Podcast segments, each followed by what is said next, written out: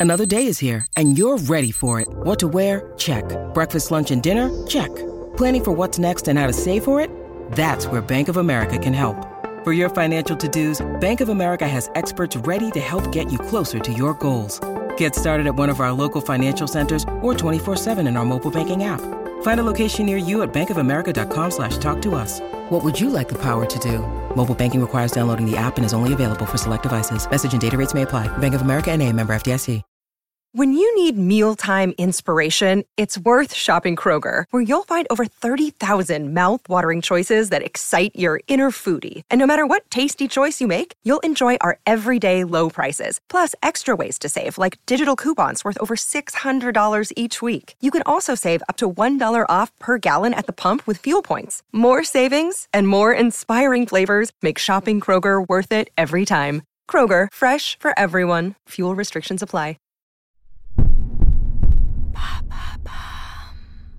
Pourquoi le corps a-t-il besoin d'un rythme régulier?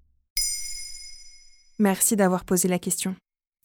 Horloge biologique, horloge interne ou encore circadienne, vous avez déjà certainement entendu l'un de ces termes. Et pour cause, toutes nos fonctions biologiques sont régulées par le système circadien. Par exemple la faim, le sommeil, le fait que nos organes soient plus ou moins actifs selon l'heure de la journée, la consolidation de notre mémoire pendant la nuit ou encore la variabilité de notre perception de la douleur au cours de la journée. En résumé, le système circadien optimise le fonctionnement du corps. Cette rythmicité de notre organisme, profondément inscrite en nous, est imposée par une horloge interne située dans le cerveau, plus précisément dans l'hypothalamus. L'Institut national de la santé et de la recherche médicale explique que dans cette région du cerveau, environ 10 000 neurones ont une activité électrique qui oscille sur environ 24 heures.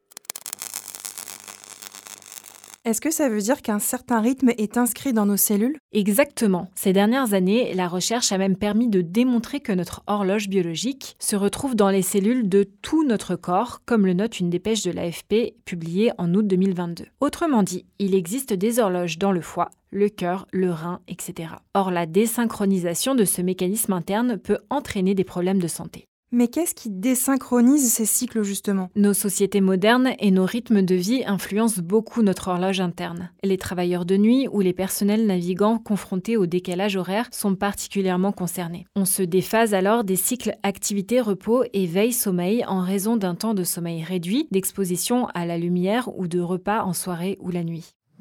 Et les conséquences sont nombreuses, par exemple sur le bon fonctionnement du système cardiovasculaire, le fonctionnement de l'immunité et même la division cellulaire et la réparation des tissus. Sur le site de l'INSERM, la chercheuse Hélène Duez de l'Institut Pasteur de Lille indique que la dérégulation du rythme circadien peut entraîner la survenue de maladies métaboliques comme le diabète ou l'obésité, des maladies cardiovasculaires, des troubles immunologiques et certains cancers. Comment veiller à ne pas dérégler ce mécanisme interne? Comme le précise la dépêche de l'AFP, nous manquons encore de techniques qui permettraient de diagnostiquer un dérèglement de l'horloge biologique. Même si c'est important, il ne suffit pas de contrôler nos heures de lever et de coucher. En fait, rien n'est simple car tout dépend aussi de nos métiers ou de nos contraintes personnelles.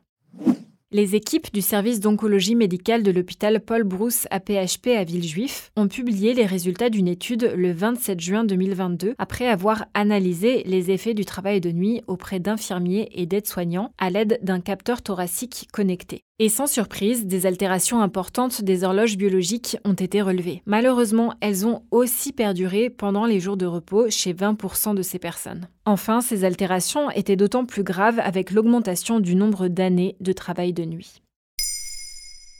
Maintenant, vous savez, un épisode écrit et réalisé par Émilie Drujon. Ce podcast est disponible sur toutes les plateformes audio et si cet épisode vous a plu, n'hésitez pas à laisser des commentaires ou des étoiles sur vos applis de podcast préférés.